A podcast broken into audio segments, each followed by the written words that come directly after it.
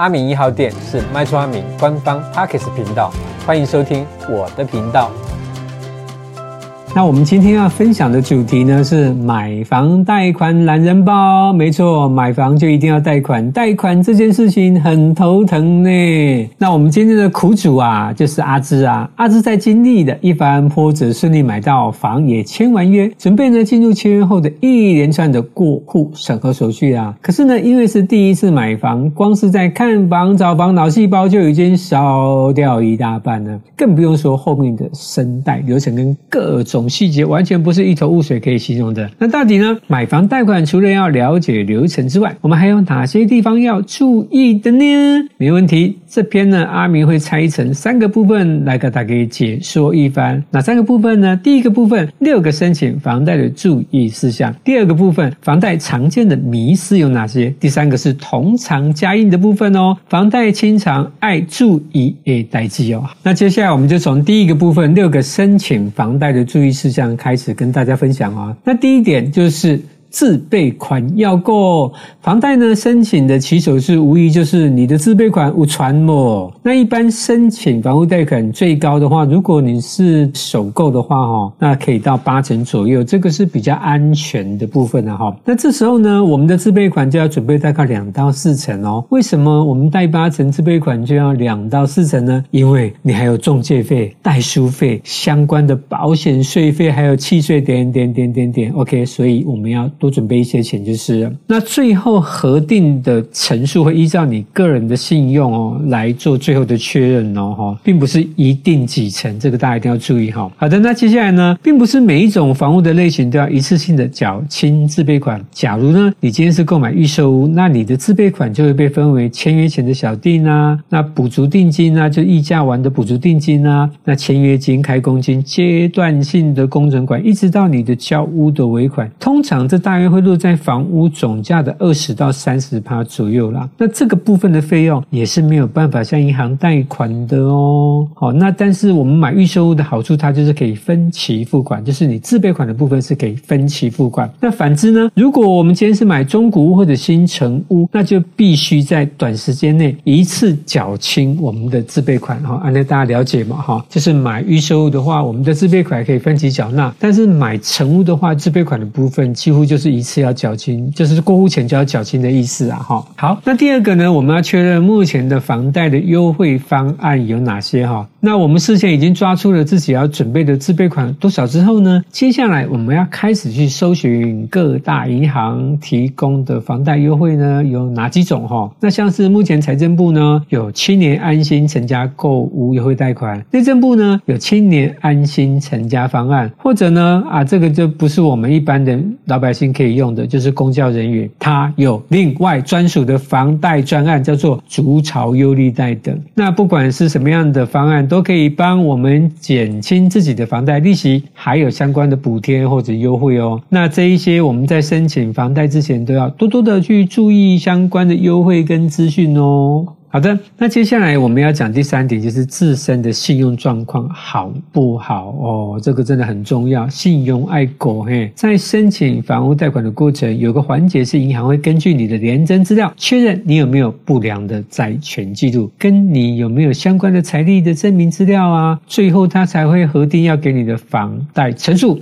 金额、利率以及你的宽限期有多长？接下来讲的就很 anky 啊。如果说你今天是军工教、上市上柜的公司员工，或者律师、医师这类。专业人士就是属于薪资稳定的族群啊，那银行端比较会放宽申贷的条件，而且他们还会取得最优惠的房贷专案，对啊。那相反呢，假如你今天的收入不稳定，你曾经有欠款未结清，就是信用卡依旧现金，使用信用卡循环利息，哒哒哒哒哒，银行就会认为你的财力状况不好，那这个呢会影响到我们最后的核贷内容，可以。申请的房贷成数也会打折扣。我跟你讲哦，你千万不要相信说他一开始跟你讲说你可以贷几成，因为在最后审核的时候你就可能被打折。我跟你讲，所以这个地方大家特别注意哦。那最后叮咛大家哈，就是保持良好的还款记录，不要有欠缴信用卡或者其他的贷款，这会降低自己的信用分数啊。好的，接下来讲第四点，就是房贷的额度，我们要拿捏好哈。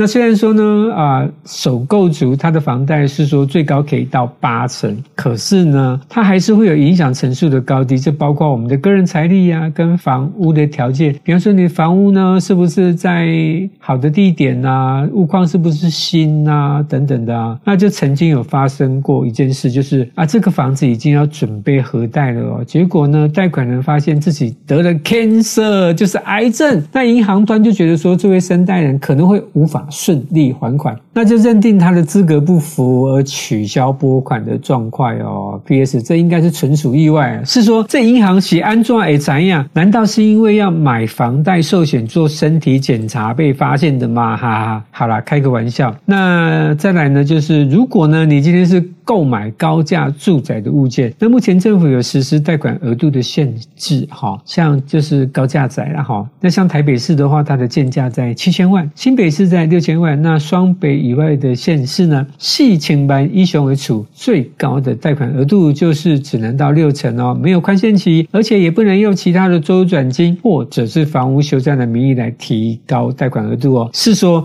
能够买豪宅的族群，应该贷款都无虾米尴尬的。哦，好的，那所以呢，尽管我们有先向银行询问可以贷到的陈述，我们还是要保留充分一点的现金，那以备呢不时之需啊。阿明提醒大家哈，那在申请房贷前，记得要先考量额度够不够，这是最重要的。其次呢，才是我们的年限长短跟利率的问题啊。假如因为房贷的利率差零点一或者零点二左右，每月的还款金额严格讲起来是没有差很多，但是贷款成数如果不足，你要准备的自备款你就会很头疼哦。好的，那接下来我们讲第五点，就是房贷利率爱修心哈。那房贷利率它。它通常计算方式呢，它会用指标的利率加加码利率来计算。那主要它就是依据中央银行是否有宣布升降息，以码为单位，一码就是。